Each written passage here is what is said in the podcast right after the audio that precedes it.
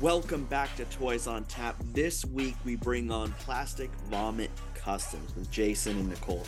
This dynamic duo is producing and printing some of the cleanest work, and it's incredible. And not to mention, their toy collection is off the charts. To get more of Toys on Tap, you can like, follow, subscribe, rate, review wherever you get podcasts. If you want to find us on social media, it's at Toys on Tap. Now let's get back to this episode of Toys on Tap.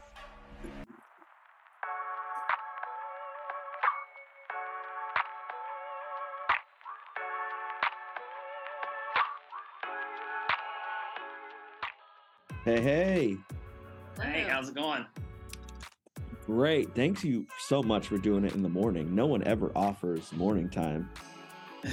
well, that like when we did uh Toys Alive, it was at like nine o'clock here, and it was like a few two or three hours long. I can't remember, but at that time I was working a job where I had to be up at like five o'clock in the morning, and we have kids that we have going to school the next morning, so it was like we were up late and like trying to get the kids to bed beforehand and then having to get up for work early the next morning. So earlier is definitely better. Yeah. for us anyway. Unreal. I remember those early episodes of Toys Alive, three hours. I'd tap Right. out after like an hour and a half because I just have other things I I got told do. I, I was like, I don't think I've ever actually watched a whole episode of Toys Alive because they're so long. that It's like I would like get started on it and then like fast forward until I'd like see some toys being brought up and then like kind of watch some parts and then fast forward through some more. Like I I watched like parts of a lot of them, but never like a complete like episode. Just Yeah. because so It's like a, a movie for me. I'll watch half of it and then the next day I'll like tune back in and rewatch the back end. right. Uh, I'm stoked that you guys are both on. I don't, I hardly ever get duos that come on, which is awesome.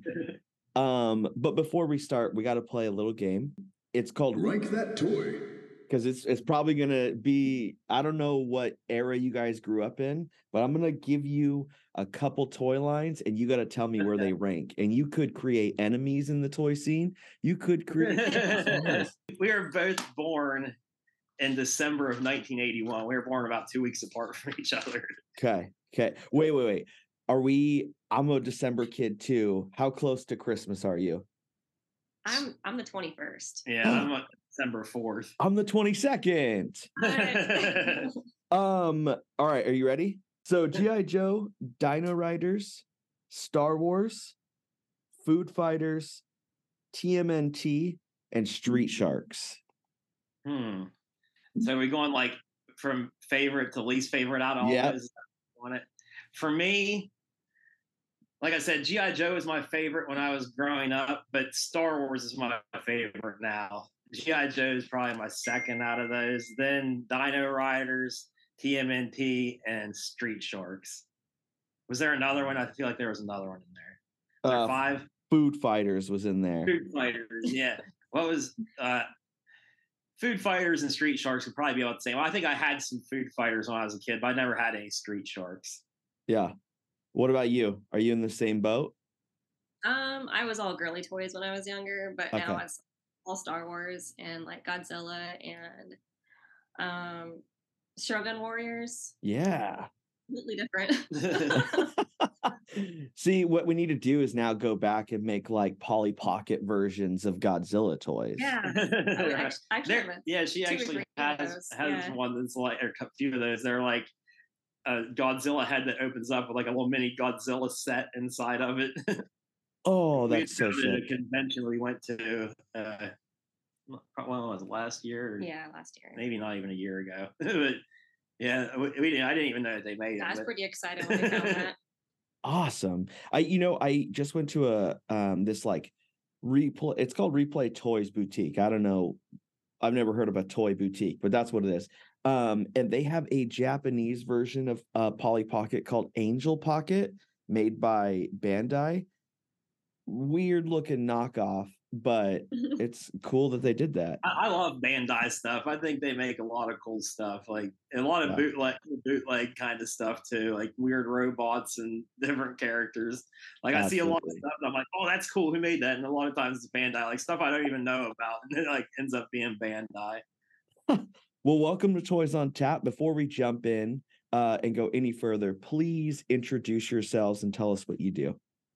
All right. I'm Jason. I'm Nicole. Nicole, and uh, mostly our uh, like focus is like vintage sci-fi, mostly Star Wars, but we do some like horror stuff and uh, some like superhero stuff, mostly five point articulation. We kind of venture out into other stuff occasionally, but that's our main focus, I'd say. And toys as this like duo that mm-hmm. Uh, that's insane. I I love that you're working together to do this. Um, before we're gonna dive into your whole history, but like, what's it like working together towards making toys and stuff? Well, I'll tell you the story. Some people uh, people like to hear this story, but uh, we actually met on a toy page on Facebook. Mm. She was living in Oklahoma, and I was living in Ohio, and we started talking back and forth through this like where we'd met on this toy page and kind of like started falling for each other and like really started talking all the time.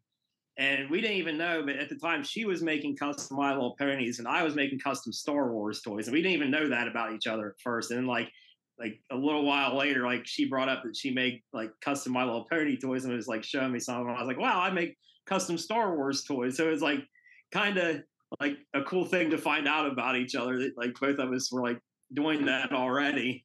And um, at one point, we finally decided we were going to meet up. So I flew out to Oklahoma and we started kind of flying back and forth. Like she was either flying here to Ohio and I was either, or me flying out to Oklahoma. And it was like every other week. And plane tickets were getting kind of crazy. So that's kind of how we started making uh, custom toys. We started making custom toys to sell so we could play for plane tickets to go back and forth to see each other. Uh, so is that the same story from your perspective as well? How did it go from your perspective? That's the same, yeah. okay. Uh, I I only asked that. I asked my or my someone will ask me and my wife to tell a story, and I'll tell it. And mine is way more embellished. And like, um, that's the most wholesome toy story we've had in the whole couple years on here. So I'm excited. Um, as you had started creating I, I do this thing where i go backwards on instagrams and do that and it looks like this page at least hasn't been around that long it's been around for about a little over a year year and a half right yeah like we had our uh, facebook page to begin mm. with and uh we started the instagram page not too long afterwards the instagram page at first was basically just to catalog our stuff, but then this people started following it. They kind of got more active in both of them.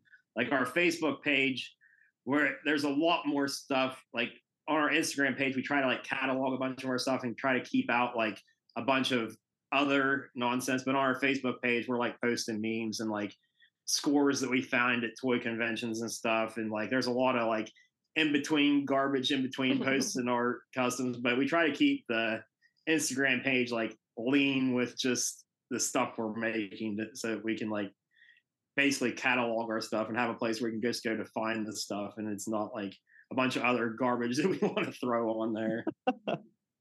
uh so walk me back all the way for both of you.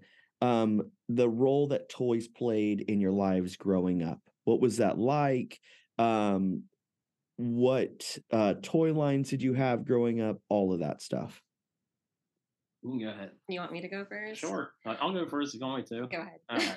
yeah. Uh, growing up, I had a brother that was five years older than me. So I had, like, as I was growing up, he had a bunch of like toys from the 70s and stuff already. So, like, even though, like, by the time I was getting old enough to play with toys, like, Star Wars had kind of phased out, but he had like the Ewok Village and like all the Star Wars toys, and like the Ewok Village was basically like our go-to playset for everything. And that was like GI Joe playset, Star Wars, like we had Star Trek, Dungeons and Dragons, like mixed in together, and like we basically like played with all the toy lines together, and uh, like they were all like from one universe, and uh, and with him being just a few years older than me, we played a lot together. But uh, so I had like a lot of toys growing up from like a little bit before my time as well, just because my older brother had already had them. And like I said, GI Joe was always my favorite. Like I was trying to get everything GI Joe, and uh, I like Thundercats, Masters of the Universe. I had a bunch of both of those. Um, I had a bunch of like just random different stuff, but like those three toy lines are probably the ones I had the most of was GI Joe, Thundercats, and Masters of the Universe. And I did have like a decent amount of Ninja Turtles. Like by the time they came out, like I was kind of phasing out of toys and got into like BMX riding and skateboarding, so the toys started to like fall off a little bit. But uh, yeah, Masters of the Universe and Thundercats and GI Joe are definitely my three favorites. I'm glad that you brought up the BMX because that's always the next question. At what point did you just start getting rid of them? Uh, yeah, like I actually kept my toys for a long time, and it wasn't until like the early 2000s I had sold them off on eBay for like mm-hmm. next to nothing. Like, just, I my went to my parents' house and like found a box full of stuff, and I'm like, oh, I could probably sell this on eBay, and like sold them for nothing. Like, I even had like some comic books. Like, I had the uh the Hulk. I think it was, I forget what issue it was, but it was like my prize comic book, and it was the introduction to Wolverine, the first appearance of Wolverine. I think I sold it for like seventy-five dollars. that thing sells for like a couple. Like, it wasn't great condition. So I remember my aunt had bought it for me. She had found it at a comic store and bought it for me as a birthday gift because I had like always wanted it. But like nobody could ever find it at like a affordable price for like a kid's birthday present. But I think she paid like seventy-five bucks for it, and like Hmm. Uh, that's what I paid. That's what I sold it for. I, I, don't know what she paid for it, but I know it couldn't have been too much if she bought it for me for my birthday. But I ended up selling my comic books at the, around the same time I sold my toys, and uh, yeah, I think I sold it for like seventy five dollars on eBay in like the early days of eBay. Heartbreaking. All right, now right. we got to go to you. All right. Um, growing up, my brother and I were a year and a half apart, and um, my mom, she would always buy me all the girly toys, My Little Pony, Strawberry Shortcake, uh, Rainbow Brite. I didn't care too much for the dolls, but I always loved the animals. My Little Pony was my mm. favorite. And um, actually, my favorite toy when I was younger was Ninja Turtles because my brother and I would always play with those together. Um, and because GI Joes too, but I really didn't learn any of the character names for those guys, but we always played Ninja Turtles and GI Joes. To love GI Joe and still play, like I have a love for any animal toy, so I love hearing that that's where you were. Yeah, um, like the Barbies and the dolls, but I never really liked those very much. I always liked my stuffed animals and the ponies. Did you um, stay in toys as long and then get rid of all your stuff as well? Um, I think the toys kind of phased out when I got more into sports. I would um, play baseball with my brother, and then I started doing track and field, and the toys just kind of like fizzled out. It's so heartbreaking that all of us have like that same story where toys just start to fade out. And then we, I think the hard part is then, like, on top of after we get rid of all of our toys, then we spend the rest of our lives trying to buy back all the toys that we had. Yeah, like what kind of got me back into it is I started collecting vintage BMX bikes and skateboards at one mm. point. I found out they're worth money, and then I started like getting into collecting them. And while I was out hunting for like BMX bikes and skateboards at like yard sales and flea markets and thrift stores, I would start finding like He Man or G.I. Joe or like random stuff. So I started picking those up. Well, then I had kids, and uh, my two sons both got into toy collecting at one point. Like they were, my youngest son started collecting Star Wars, and my oldest son was collecting like a lot of pop culture stuff, just random different stuff. So then, like, we started going to toy conventions, and I really started like getting back into collecting toys again. And uh, for a long time, I collected mostly GI Joes, and I was like kit bashing a lot of GI Joes. I was buying a lot of like the Black Major stuff and finding just big part lots and like kit bashing them. And then uh, during COVID is like when I really started customizing toys. Like I had a bunch of uh, beater vintage Star Wars figures, and at the time I was laid off from work, and my kids were both home from school because everything was shut down. And I was trying to find things to keep my kids busy, like just random different stuff.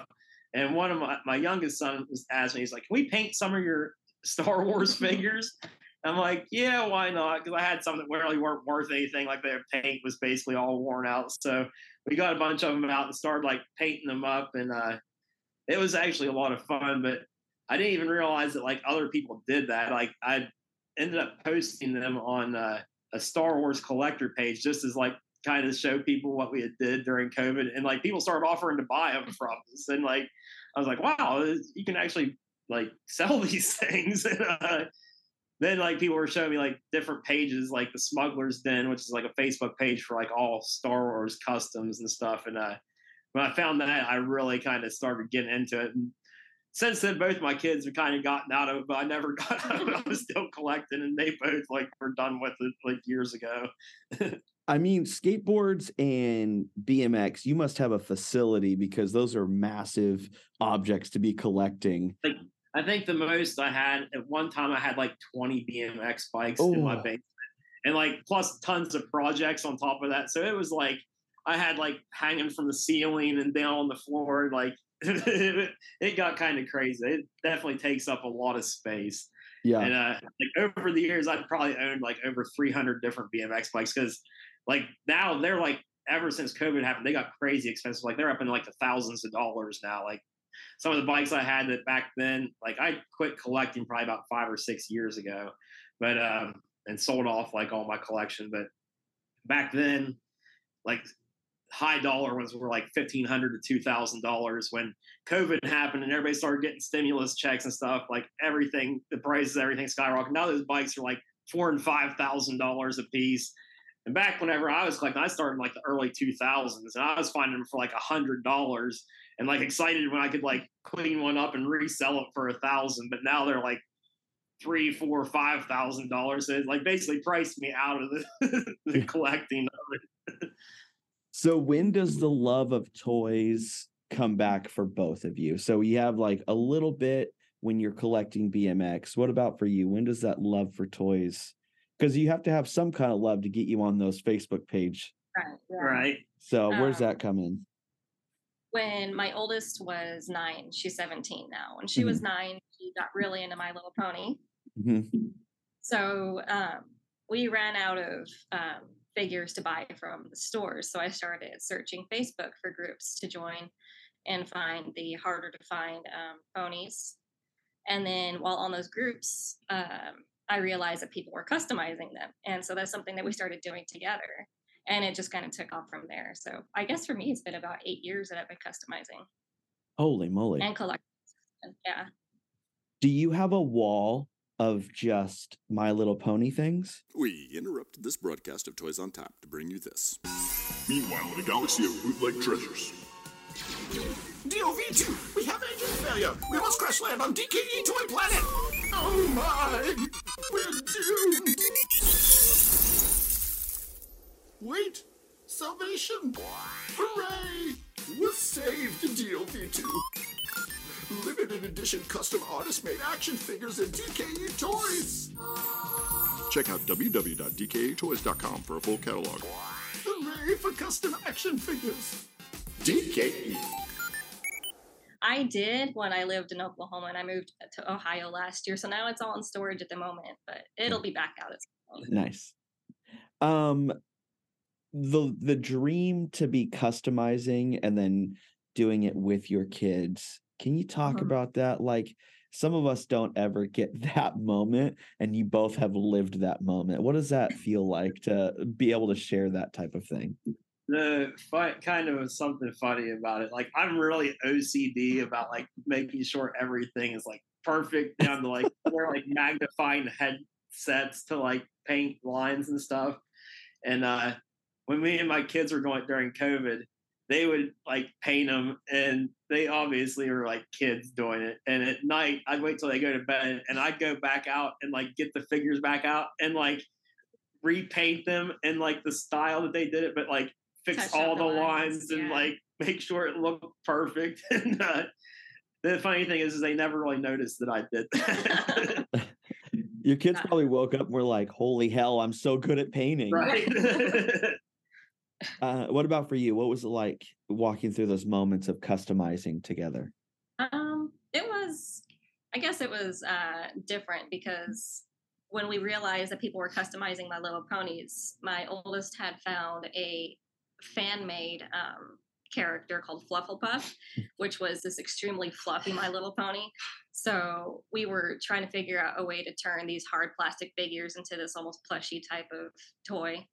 Um, so my role was to sew this little fursuit that goes over the pony, and her role was to turn like the unicorns and Pegasus or Pegasi, I guess, into regular ponies. So she was in charge of like chopping off horns and wings and demolishing the ponies, which she really seemed to enjoy.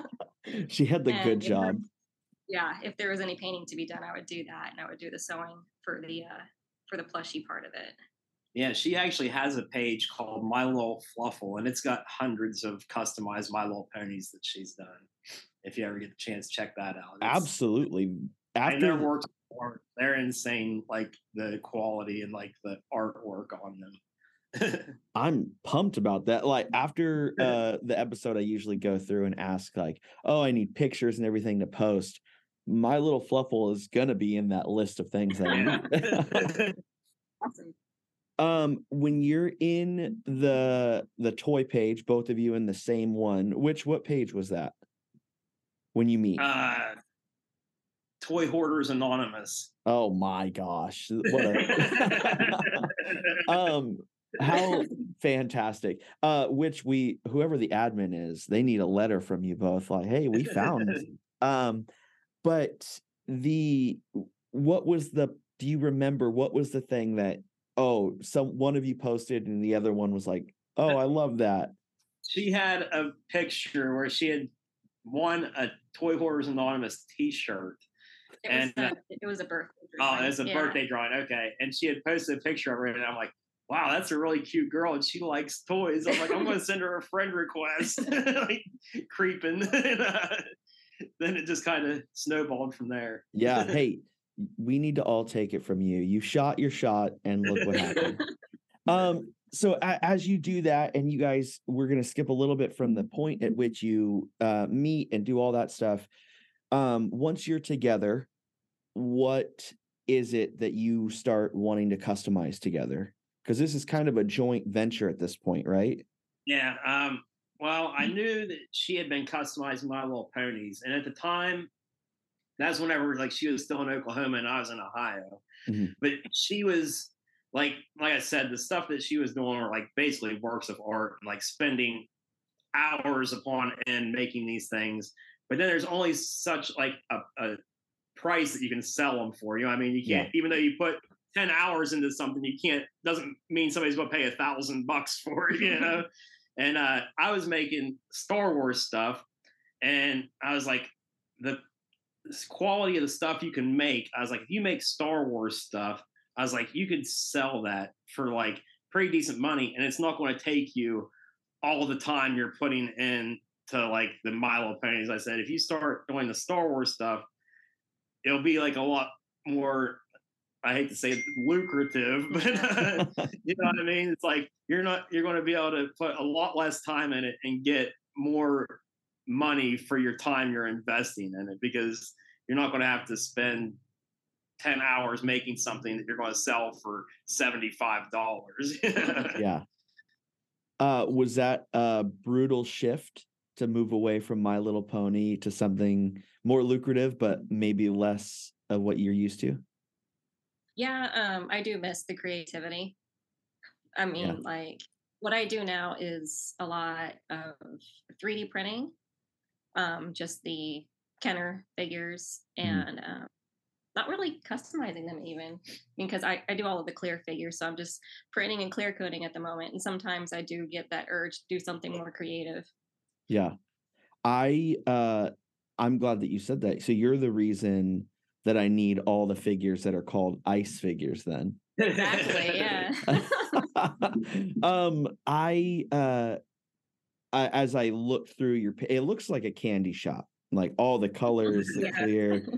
Um what has made you usually toys on tap pulls from every part of the toy scene and so um as far as customizers sofubi 3d designers all kinds of stuff. So you both have kind of centered yourself into this 3d realm. What made you settle to this point? Also coming up with the ideas of how to do clear and all these things l- walk me through that. Well, we also like a, a lot of what we do, we try to do as much 3D printing as we can because we do a lot of kit bashing too, but going out and sourcing like beater figures Yeah. got to the point like because at first when we were doing it, it wasn't like a big deal to go out and source some beater figures, but like now that like we're getting a lot more people wanting stuff, it's like we can't keep up going out and hunting down 50 different beater Star Wars figures and then having to like you, then when you're buying that stuff then you got to like offset the cost of the figures that you're paying for them you know what I mean it's like with the 3D printing if we can make our own it lowers our cost a lot and we can produce the amount that people are wanting because when we were just kit bashing stuff it really limited the amount of stuff we were able to do but I think I it was like two years ago. I got you the, The 3D, 3D printer, printer, for yeah. her birthday, and that kind of like changed the game for us. Was once we got that. Now we have four 3D printers. They're basically running 24 hours a day. we just recently got a 3D scanner, so we're hoping to like really start making some cool stuff with that too.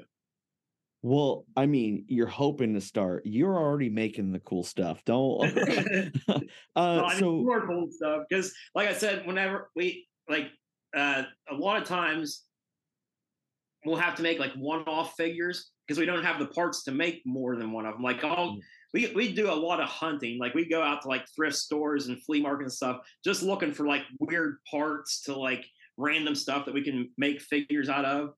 But like a lot of times we'll find like a cool weird part that we don't even know where the hell it came from. It might be in the quarter bin at like Goodwill, and it's just like some random set of wings, which we don't even know where it came from to find another set of them to make more than one figure.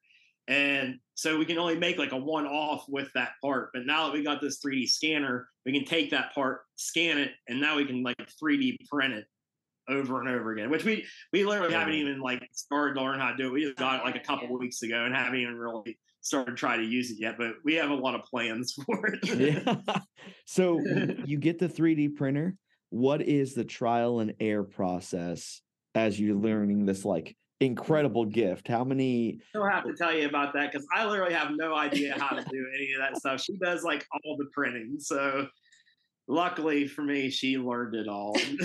I get to reap the benefits from it with none of the work. yeah, there was there was a lot of trial and error, a lot of failed prints and frustration before I finally got it running smoothly. Mhm. And I mean, and now having basically a factory running, are we talking? Um, these are like these are resin 3D printers, correct? Yeah. Yeah. Right. Um, and running all of them, getting are they all running the same project all the time, or are they all just running something different that you're going? Um, usually at least like maybe two pro two different projects going Like Okay. she usually has one thing going on, and I'll have something else. So usually it's like kind of a mix back and forth between whatever I'm working on and whatever she's working on. Okay. So I do have a question. With my temptation and my own brokenness is like if I can have a Star Wars figure that's 375, why can't I have one that's three feet tall? Well, you And know, so- we kind of getting into that. Like our printers are only they're not real big. Like we Yeah. initially got it like we have three of the same one, which is the first one that we got, which was the Mars Pro 2, the Elegoo Mars Pro 2, Yeah. Which is basically for like the plate is about big enough where you could probably make like a six inch figure, you think, but you couldn't really make much more than that. We just recently got a bigger one, but we could actually print stuff into parts and then kind of glue it together and make bigger stuff. Like she's made what like ten inch figures, Oh. Not good, but what, I definitely figure definitely maybe. could. Yeah. But uh, we've been doing like like recently we made some uh 3.75 inch Jawas. Like instead of having the two inch Jawas, they're Yeah. like the regular size, like the same size as all the rest of the figures. And like we did some wampas that we shrunk down to 3.75 and like some two inch wampas. And uh she made a, a wicket that was like 3.75 inches. Was that right? Yeah. But it was like so big around. It was like Yeah, what was it like Yeah. 70 grams just to make it 3.75 because Yeah. like it just grew out so much on the scale.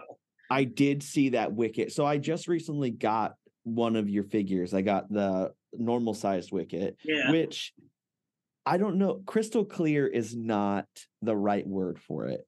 Like whatever the like clarity is beyond that. I don't know. Translucent. It's insane. Um, and then after I did that, as I was like scrolling through you guys' page, I saw the bigger wicket, and I immediately was like, okay, so they might have the same mentality as me. Like, how big are we going? Um, and so the I mean, does the question come up like, do you take custom orders of like, hey, how big can you go? What does this look like? Uh, we kind of made a decision like at the beginning that we didn't want to take commissions because we want to do what we want to do. Like we definitely listen to like people's ideas and stuff, and we go with stuff sometimes, but we want to be able to like be our own bosses. Like if you're Yeah. taking commissions, you're kind of like put under a time limit. Like it's at some like point kind of you have to have something done. So you're we just don't want to be like confined to like other people's like being our boss basically like we're doing this so that we can do what we want we try to make stuff that we know that other people want but we don't want to feel like pressured to like have something done at a certain time or you know what i mean like if we're taking commissions we're basically like under contract from somebody else to do what they want Yeah. Yeah. which that- we don't want that yeah. When I was doing the pony customs, I was taking commissions, and they a lot of burnout happened. Well, that's another thing. Yeah. Is like I remember her doing that and like the frustration from taking commissions and like having to do them and like you're not really doing stuff you want to do. So it's like kind of like she said, she got burnt out on it, and uh, I didn't want that to happen with us. So like when we first Yeah. started, we kind of decided we weren't going to do commissions. We get a lot of requests for stuff. And if it's something that we like and we think that other people will like, we'll probably go with that request. But we're not going to like, we don't take any kind of commissions just for that simple fact. You know, I do, I usually work with just resin and uh, molding and casting, um, and I um, if I have things that need to be 3D sculpted or printed, I reach out to people. Um, but with commissions, so much like I always feel so guilty when I'll pitch like an estimated timeline. And with resin casting, it's like if the weather's bad, it messes up how quickly or something. And uh it's hard explaining that to someone that doesn't do toys but just wants a figure. we have kind of issues with that with uh, painting with our we do a lot of spray and Yeah. uh, if it's like humid here like it can just mess up paint like i had a issue at one point where i was making these blue star figures and at first when i first started making them i was just using original kenner figures so i was like spraying them blue now we make them out of blue resin which made it a lot easier but uh, at first i was like spraying them and Thursday night, 7 p.m. YouTube Live. It's Toys Alive. Toys Alive. Toys Alive. Toys Alive. There's way cool artist unboxing. Accounts under a thousand followers. Art out there for 30 bucks or less. Collector spotlight. Current and upcoming shows and drops. Giveaways. Short chats with artists. Oh, and news from the hood. 100% indie all the time. That's, Toys Live. Toys Live. Thursday nights, 7 p.m. PST, YouTube Live. for some reason, whenever I was spraying the clear coat on at the end, it was like I would take the time, like two or three days, spraying them and then hand painting all the details and stuff. And then, like the last step, I would go to clear coat them, and the whole figure would orange peel. And it was happening Mm. like I'd do like 10 figures at a time and then like spend like a week doing 10 figures and then have at the last step have them just like completely ruined. And I think it was from like the moisture in the air from the humidity. Yeah. And uh we had ended up getting some dehumidifiers and put it we do the, like the spraying stuff in our basement. So we put some like a dehumidifier down there and that kind of helped. But since then we started like just printing them in blue resin, which now I don't have to worry about because for some reason it was just that color, that blue color. Because I did tons of other stuff and never had issues with it, but that for some reason that paint and that color when like mixed with the clear coat, it was just like a bad mix. And it, the weird thing too was is I used that same paint for like two years, doing them never had a problem. And then like out of nowhere, it just started happening over and over again.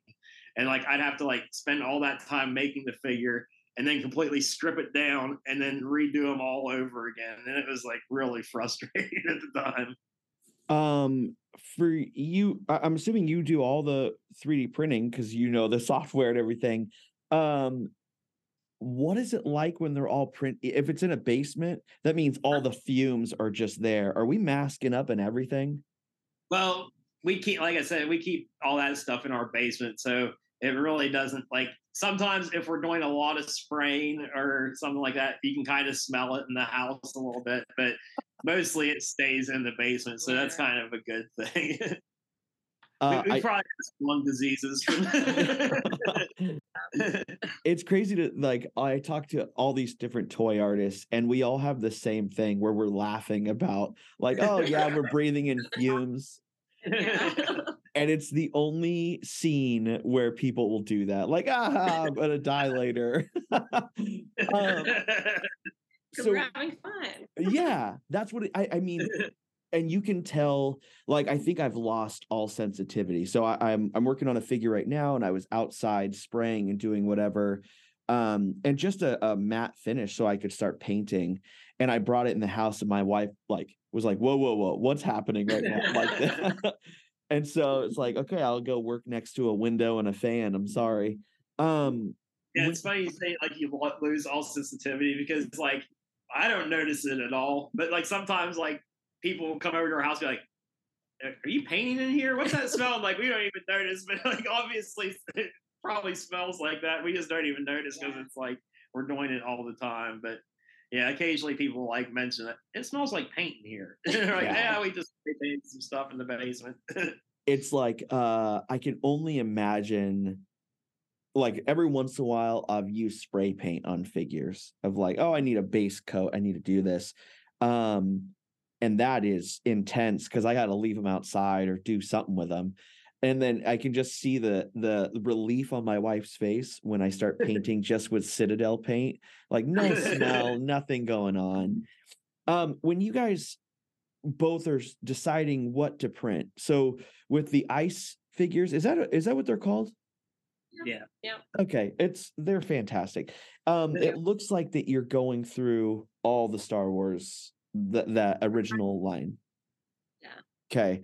Um, when it comes to other figures, though, is it like a voting process that we're like, oh, I want to do this, I don't want to do that. really, she does like kind of does her own thing, and I do my own thing. Like, Okay.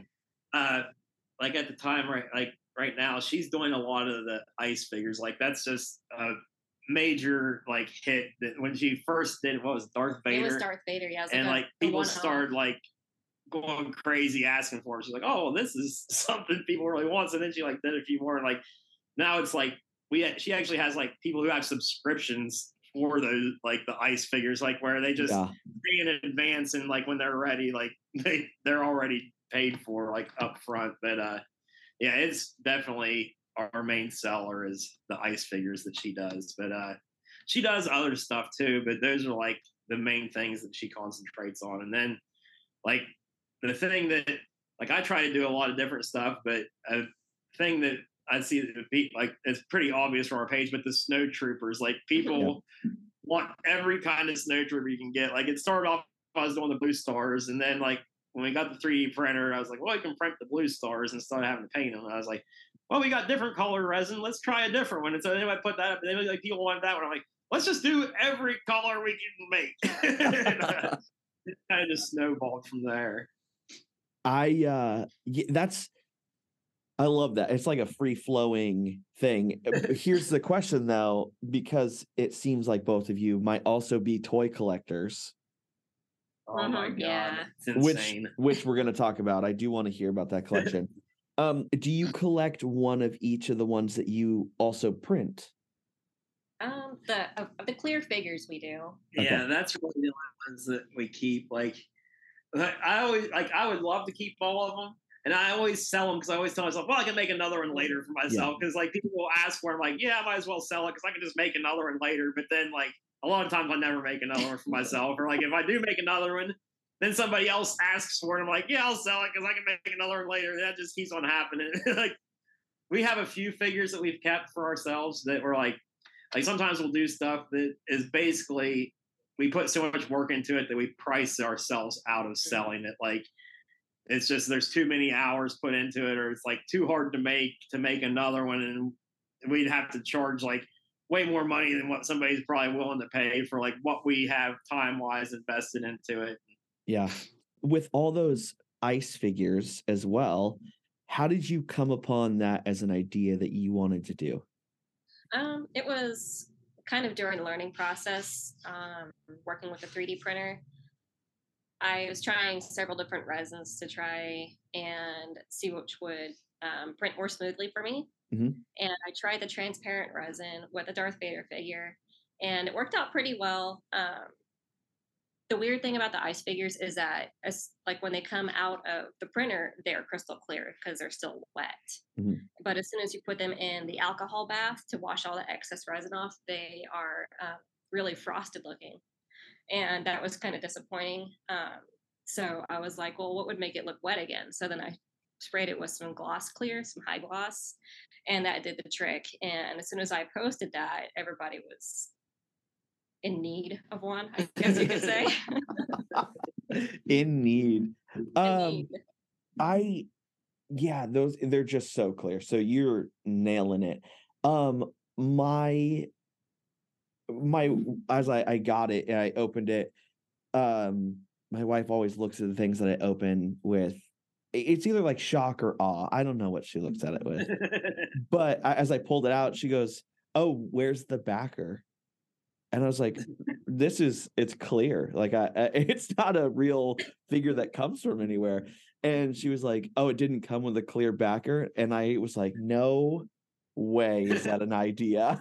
I never even thought about that because you could use like the DKE, uh, just the clamshells would be a clear back, right? Yeah. I never even really thought it just said that, but like because they have like the figure space in it, but that would be a cool thing. to look into. don't I'll jump on that subscription service so quickly. Um with all the toy collecting that you do, walk me through that collection. It seems like there was all of a sudden uh you don't want to know about the collection. I do want to know about that collection. it's insane, um, to say the least, and it's all over the place, like all over our house, our living room. like, here, can you like hold that up there? This is just like one little our mantle above our fireplace. Oh yeah. the warriors and robots. and that's like less than one percent of our collection. Perfect. like we literally have like tubs of toys in storage lockers. we have like our whole basement is like shelves of toys and tubs of toys that we don't have room for because now we're like buying toys and have nowhere to put them. So we're just like packing them in big plastic totes and just stashing them away because we have no more room to put anything Yeah. anywhere. What is the main thing? I mean, the hard part is uh at least for me uh I collect things that I have an attachment to and then that starts to develop like, oh, I don't think I have an attachment, but dang, Yeah. that figure looks amazing. Uh what are the things that you were both collecting or searching for? um like at first my collection started off and it was just gi joes and then it kind of like moved over to star wars when my youngest son started collecting star wars and then like i was trying to collect all the vintage line and i actually collected the vintage line three different times because i like to go out and hunt Yeah. like like I try other than like customs and stuff that uh, we buy from people. I try to find my toys out in the wild, whether it be like like we live by a a couple thrift stores and the flea market within like five minutes from our house that we get pretty lucky at like finding a lot of stuff that people wouldn't imagine that we could find. But uh, at first, like I said, uh, I was doing the vintage Star Wars line, and at first, when I first collected it, like I didn't care about the condition. I was just wanting to get all of them, and like I had like reproduction weapons with some of them, and like didn't really care about that. Then like the second time around, like I ended up selling them all, and like was like, well, I can sell them all, so then I can like go out and start finding them again. Because like once I collected them all, I was like kind of bummed out that I didn't have any stuff to go find. So yeah. I was like, well, I'll sell them and I'll collect it again. So I did that, and I started collecting them all again. I was like, this time I'll do it with all no reproduction weapons. I was like, I'm going to get all original weapons for them and everything. So I went and did that, and I think that time I ended up selling them and like ended up using the money to take my kid, my oldest son, to like Gettysburg. He was like really big into like history and war. Like he collects like a lot of war memorabilia and stuff. So we went up to like Gettysburg. While I was there, like I found a comic shop and like bought some more Star Wars stuff and like started collecting it again. And like this time around, I'm like everything has to be meant. Like this time around, it's like everything's got to be meant and original weapon. So it's like each time it kind of upgrades itself. And like here recently, I started getting some carded figures, which I always said I'm never going to collect carded Star Wars figures, but I've got like three of them now, and uh, uh, hopefully it doesn't snowball into something else. But yeah, I uh, I've tried never to say the statement uh, "I'm not" or "I'll never" because when I first started this podcast, I was very big, and you can listen to old episodes. I'm not a collector, and I won't collect. That has like gone away so quickly. Um, but for so for you, are you the Shogun Warrior collector with all of those Breaking news! Welcome to the Furby Break, where we tell you about an upcoming show put on by Toys on Tap, hosted by Toy de Jour. To start, do you want to talk about why you okayed Toys on Tap doing a Furby show? Uh, uh yeah. Uh, you you you came to us and you half mentioned the the idea and that you were shopping it, you know, looking for a place to do it, and as soon as you said Furby, I was like, absolutely. Uh, not not just because of how um, how prevalent it is in in our uh, not age group, but you know, just like in the in the zeitgeist of, of collecting communities. You know, Furby's a, a huge deal, but also um, my landlord's son really likes Furby, and I can't wait to, for how pissed off he's going to be that he's going to have to buy so much of this art when his kid sees it. What's crazy is um, I start so I've never curated a show, never done any of that. So I started reaching out to what it became was like a lot of my favorite people, and then um, from that group I split it into different countries, and then from that group it was like who has different skill sets, and just everyone's excited. They're sending me their progress pictures, their DM. This show's about to be insane. Yeah, yeah. Um, I really like that you did that. Uh, I have a tendency to try to find artists that fit the format that I'm doing, and uh, I, have I've learned since you know uh, you're doing this, and it, it's great you you did this, and and Dano eh, did this when he did the Nugget Show. That you know it it pays off to to reach out to folks outside the normal uh, format of what you're looking for. You know. Um, one of the cool things that we talked about early on was we would send out the McDonald's those Happy Meals and then gave them the option hey, this is what we're looking for, but if you decide you want to do Furby art instead, like we could tie both of those in. Um, and I'm happy to say over half decided to go with the McDonald's like plastic Scott Hensey sculpt. Yep. Um, but the other half in like involves there's a couple prints, uh, action figures. I know I'm bringing in an action figure, and it's it's becoming more than I thought it would, which is pretty exciting for a show. Oh, that's awesome! Yeah, we, uh, it's as easy it is for me on the uh, the one end when everything's yeah. uniform.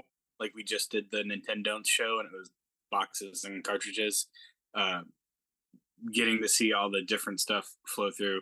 I mean, that's it, it's it's a weird Christmas morning every time we get a package or somebody posts something. It's like, oh my gosh, what's coming through now? You know, it's the most nerve wracking part uh, of putting these shows together is actually putting the um, the pieces up and making sure everything's represented in the right way and like can be viewed the right way because it's it's a fairly small space that we put everything in um and what we have to work with. We've had some overflow on previous shows where like we'll find space for other things but bringing in all these different types of items uh and having the store open while we're trying to figure it out and helping customers and people bringing stuff to to sell to us uh that's why we need the the amount of time that we need leading up to the show to, to put together you know? Yeah. What do you on the night of the opening what do you anticipate it looking like or feeling like in there? Uh so there's never any telling of what what the uh the turnout specifically is going to be. Mhm. uh the, the vibe if we want to talk to that i i already know it's going to be such a feel good show you know because that's kind of like what the the furby vibe is you know? Uh and then people bringing that to it. I i know that like some some of the artists are possibly going to lean dark with what they do because that's an inherent take on when you're presented with something as uh for lack of a better word like like a wholesome toy uh to see it and go like well i want to go the other way with it. And that makes sense. But i know that the the feeling of Furby rings through so strong that like so many people are going to be like, well, I want I want to bring that through in what I'm presenting as well. So I know that the the the feel and the vibe of the show and like everybody there is going to be real real positive. Uh, uh, and it's not to say despite any any darker leading toys. It's Yeah. it yeah because I know that that that's that's just art and that's what comes through. You know. I'm pumped. Uh, I'll be flying out, so I can't wait to be there on opening. Um, yeah, I was the my brain started going into like weird directions of, man, do I make Furby shaped cookies and hand those out to people? Like, but I I can't wait to be there for opening. Yeah, we've had we've had some stuff in the past where uh, we we partner with some local businesses. So like uh, Polly G's is a, a pizza place that has done a few of our shows with us. Um, we reach out to them anytime we have a weird ask, and we're like, "Can you do a pizza like this to fit this show?" And they've done they've done some great stuff where they've almost like done 3D printing cheese, like just to like have logos and stuff on a pizza. Um, they the one that I, I still can't figure out they they did the Voltron show for us Mhm. and uh, they made a Voltron pizza where like they used different color toppings on the one pizza but the blue it, it always escapes me what they use for blue because blue is not a like a color that turns up often in food Yeah, uh, and I, it had to have been like one of those purple potatoes or something, possibly that they uh, blanched or dyed a little bit to to get the color right. Um, but yeah, like the Furby cookies, you know, if we if we think of something in in the meantime, for sure, let's let's throw something in there, you know. do you want to tell the details of how it opens, how long you keep it, all those things? Uh, it's our it's our normal shop. Uh, the shop is open. Uh, like you can buy anything that's in there, uh, including the art. But like you know, we're open for normal sales. Uh, we close the shop at 6 p.m. on Fridays. And what we normally do and what we'll do for the Furby show, show is we'll stay closed for an hour so we can finalize anything that needs to be done. We reopen at seven. Um, people sometimes line up outside waiting to get into the art show. Um, and then when we open the doors at seven, you're allowed to come in, walk straight up to the art. You see something you want, you just turn around to me at the counter, me or Liz, and ask uh, to purchase the piece. so what we do, you would pay for the piece then, and the entire show stays up in, in in its entirety for about two weeks. After that point, we'll text you um, if you're local, or we will ship to you the item that you bought. Um, now, pieces start coming down, and then we rearrange the show that's uh, remaining with unsold pieces, and that usually stays up there for about a full month. So, opening night pieces sell; they'll stay there about two weeks, and then we'll start pulling them down and letting people pick them up, and then another couple weeks, the entire show's still, or you know, the remaining show's still there. Um, then also during the show we have light drinks and snacks, usually some weird Oreo flavor that we go out of our way to find. Um, and then there's uh, beer for anybody 21 and up, and you are also allowed to BYOB. So like we'll have coolers and stuff set out that if you want to bring stuff and set it in there, go for it. If not, we have a really weird Coors Light machine in the back that's always stocked. Uh, it's a it's a refreshinator. Yeah. and it, it's a this big Coors Light refrigerator that you smack a button on the bottom and a can rolls out the bottom. Uh, and then we'll have like whatever beer that we decide to pick up outside of that. Um, yeah, and there's music playing. We'll we'll see about getting a DJ for this one. We we have DJs from time to time DJ the art shows. Um, and then yeah, uh, hopefully some of the artists will make it out. I I saw some on there that are semi local and they do come to shows, so that'd be nice. I can't wait to see it. I you know, uh it's um there's like toy shops that do things for resin artists and toy artists and being in California I don't get to see those shops. So this will be you're the first of those shops that I've seen, which is cool.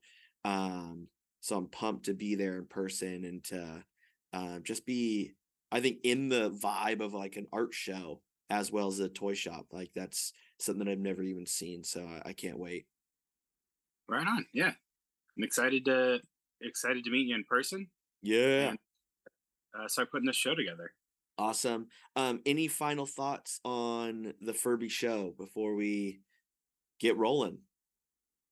Um, I'd say if there's if there's a piece that you see that you're interested in, uh, like when the show goes up, uh, and you feel free to reach out. However, um, I can't sell to uh, individuals outside the gallery opening until after the show. So people coming into the show for the gallery opening get first dibs on the art that's there because that's kind of the point of the show is to Yeah. to get people in our doors. Um, but you're more than welcome because we'll we'll do um, that's something I didn't go over. Sorry. Uh, after that, we'll we'll do an Instagram claim sale uh, with any unsold pieces. Um, not always, but if somebody's adamant about a piece, um, reach out to me and see if you can snag it after the gallery opening, but before the Instagram claim sale. Uh, if there's too many, I might tell people to hold off and just claim during the sale. But if there's somebody just like I, I can't live without this piece. Let's let's see if we can make it work for you. Yeah. Awesome. Dude, thank you again for letting this happen. Uh, it's a dream come true.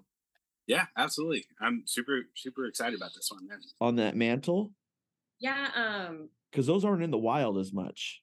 no, we did find the first couple in the Yeah, that's how it kind of got, Yeah. got started. Uh, tell them the story about the the Godzilla and the two Yeah, Shogun um, warriors. it started. It started with the Shogun Godzilla. Um, Yeah. he had seen somebody selling a lot of their childhood collection on in a Facebook group, and he was selling it for two hundred dollars, and it had Godzilla and probably like thirty or so vintage figures along with it for two hundred dollars. and he um, sent me uh, the post so I could take a look at it and see what I thought about it. And I jumped right on it. Um, I kind of got lucky, I think, because I think people probably thought it was a scam when I was Mhm. really hoping it wasn't. I was very pleased when the box actually arrived in the mail.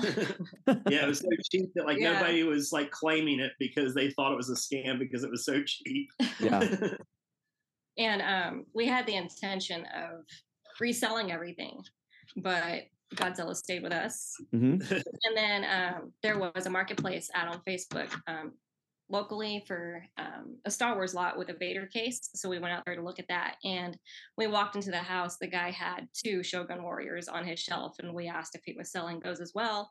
And um, he gave us a price and we, yeah, and Offered we, we, uh, we ended some- up getting like two Shogun warriors for 150 Yeah. bucks. for Oh my god! Yeah. yeah, Uh, it's just got super lucky there. Did that so that the Shogun Godzilla is the one with the fist that like That's Iron Fist. Uh huh. did the one that you bought did it have the fist still? Yeah. Unreal. right. Unreal. I always um there's a part of me uh well okay this is a confession time. I feel like people can yeah I can confess. Um there's a part of me that when I see toys that for sale at like a swap meet or a thrift store or something and I know that this toy is worth like $200 but it has the price tag of 20 bucks on it or something. The inner me is like, gotcha. like I'm taking it. Yeah. The other side of me is like, do I warn them? Do I just like do I tell them, but then I have to pay two hundred dollars? Like that's not gonna happen. Well, that's like the the Godzilla thing I saw on there because uh, I I had seen it first and I was like, look at this. I was like, this guy's selling. He's saying it's his childhood collection, but it's like the complete Shogun Godzilla, and then he had like probably she said like thirty other figures, which were like vintage Star Wars figures, Battlestar Galactica figures, Buck Rogers. Um, Remco Universal Monster figures. Oh figures. my you know, gosh. all 70s and early 80s, like kind of hard to find stuff. And it, it was 200 bucks for like the whole lot. And I was like, people aren't buying this because they think it's a scam. I was like, but I don't think it's a scam. I think this guy's for real. And uh, I said it to her, and she like got on there and claimed, he's like, you're gonna be happy that you did this because everybody, the guy even said he goes, everybody thinks this is a scam, but it's not. She just got really lucky.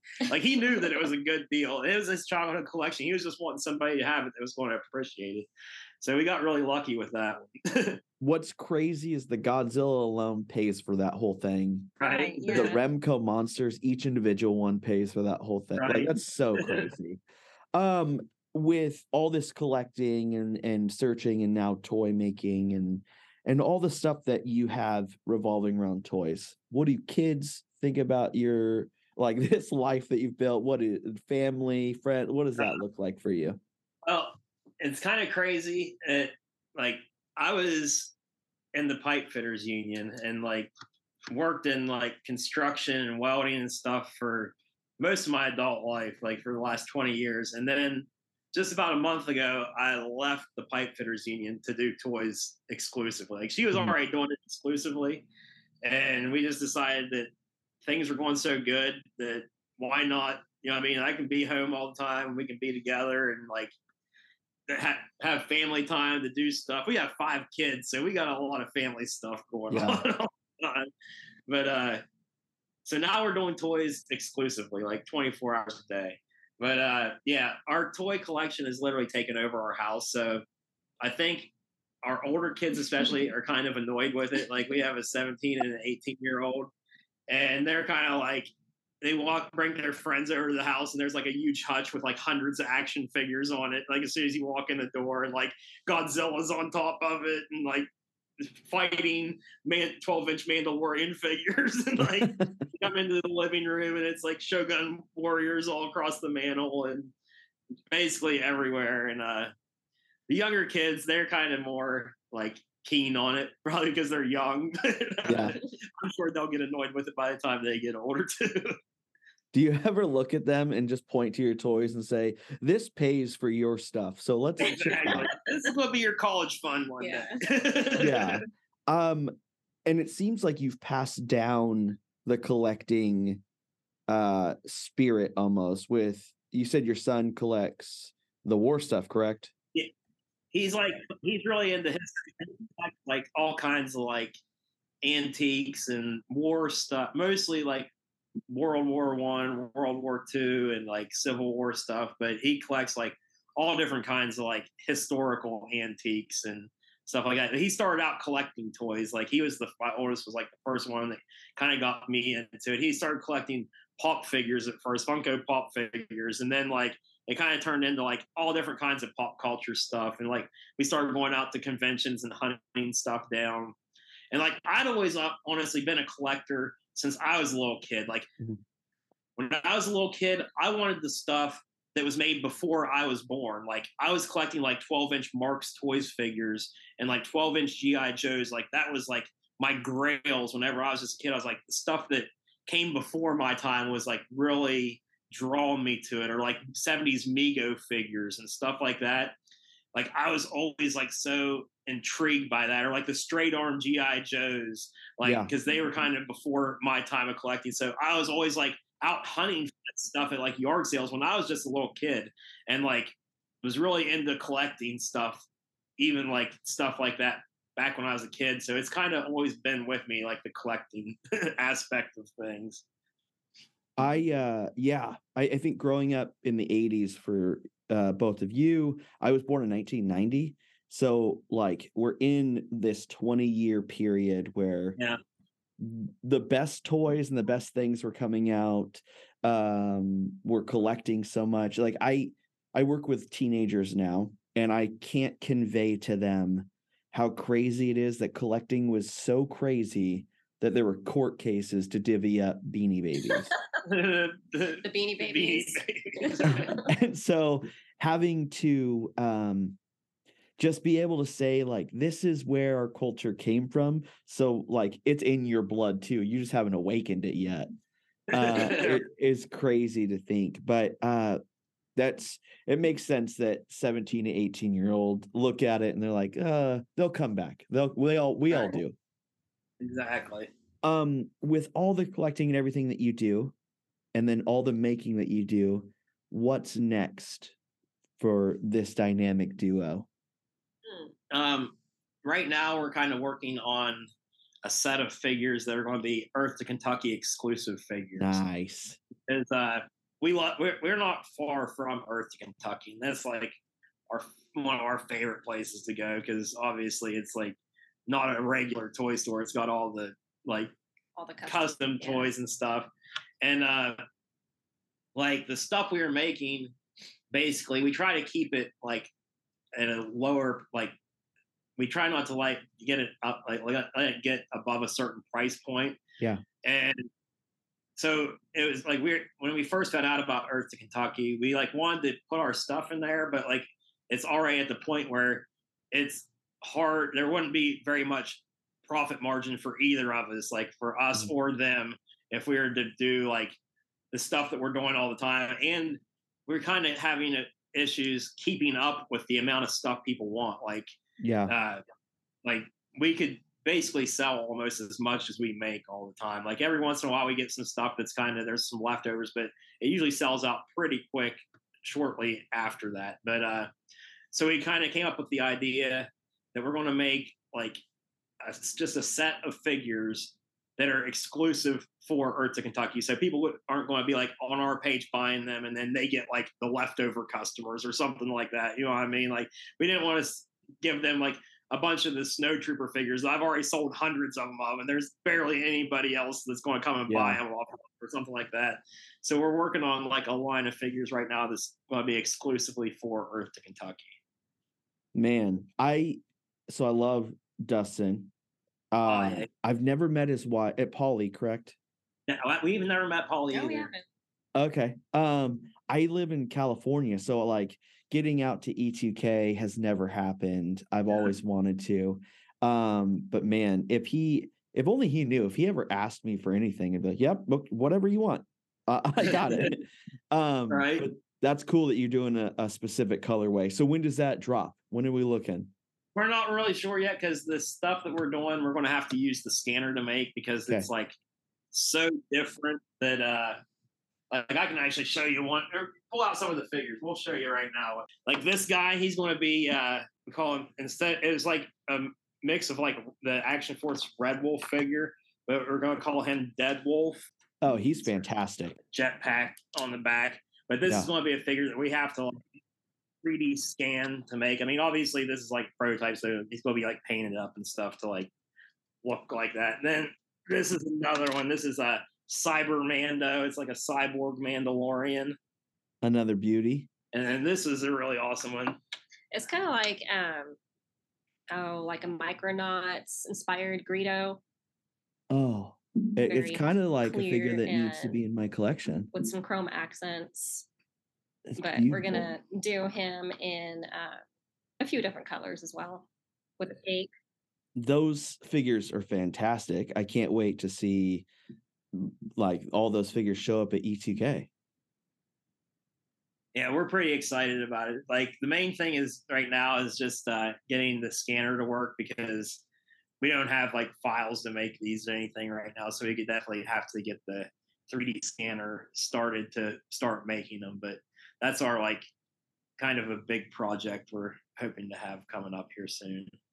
That is so awesome. I love the thing I love most about the podcast is that it's not video. So whatever I see, I just get to be the first one that sees it. Right. and then when they're like, "Oh my gosh, what were they talking about?" Like, I don't know, I can't remember. Sorry. um, but yeah, I can't wait to see those. Um, there is on top of those projects. I mean, you've talked about how keeping stock is so tough because you're just producing so much. Are there things that you wish you could start doing, but just don't have the time to do it? Yeah, that's kind of like like I said, we try to keep the figures at a certain price point, but like we're definitely capable of making like a lot more elaborate stuff. But the time that it takes to put into it compared to what you can actually sell them for, it kind of makes it where we can't do that stuff all the time. Like we have to like kind of keep it with more simple stuff so that, way we can keep the price point lower so that they're kind of accessible to everybody because we could definitely make stuff that's really elaborate and but it's going to we'd have to sell it for like a hundred or two hundred dollars to make it worth it the time that we put into it or whatever and to, in order to kind of keep things moving along as far as like a business standpoint we can't just make two or three two hundred dollar figures a month and hope that they sell you know what i mean? Yeah. Um that is i mean that's the most real side of toy making. That's the most like Yeah.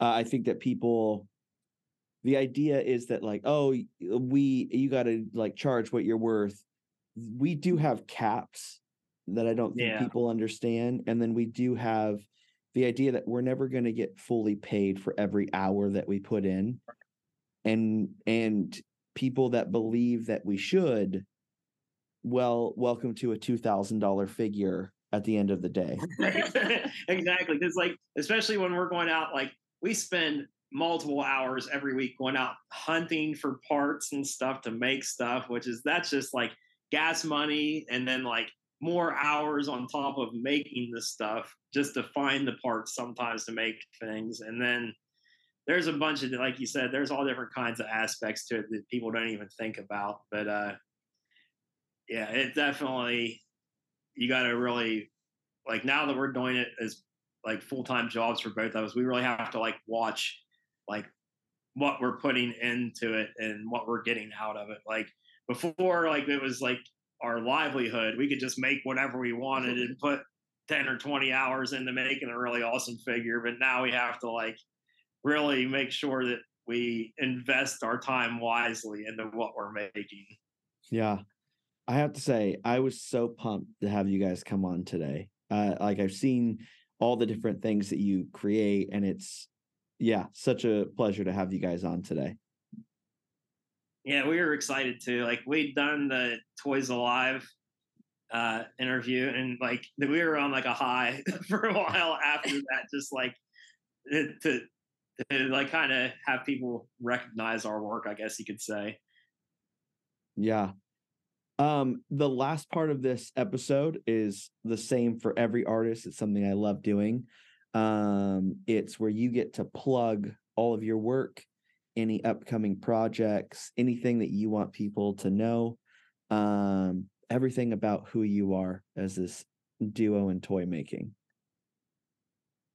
Um, as far as plugs, um, we have a ton of people that we get inspired by, and the, there's so many it's hard to like name them all. But to, the best thing to do as far as like our inspiration for our work would be like look at the people who we follow on Instagram. Those are all like the people that we love their work, and their work inspires us.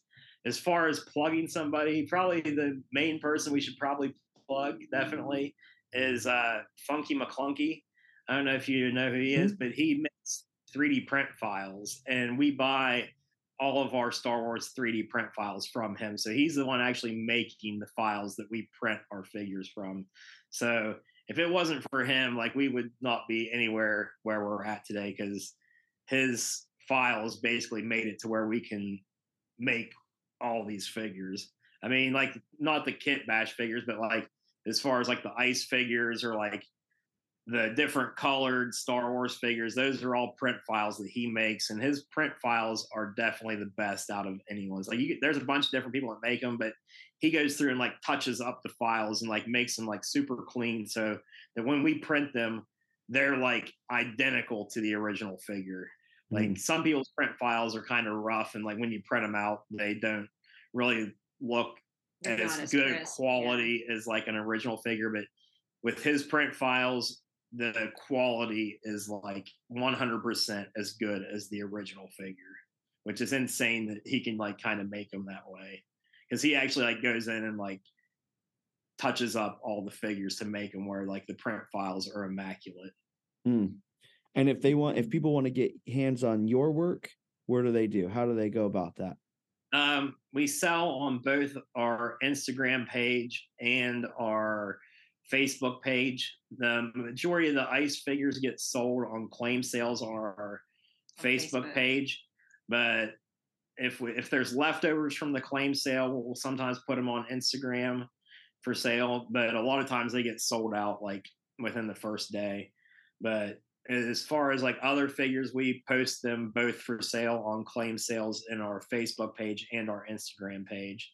We've been talking about starting an Etsy page for like stuff, anything we have like leftovers from claim sales, but it hasn't really got to that point yet where we've needed to do that because most of the stuff, like I said, sells out pretty quick.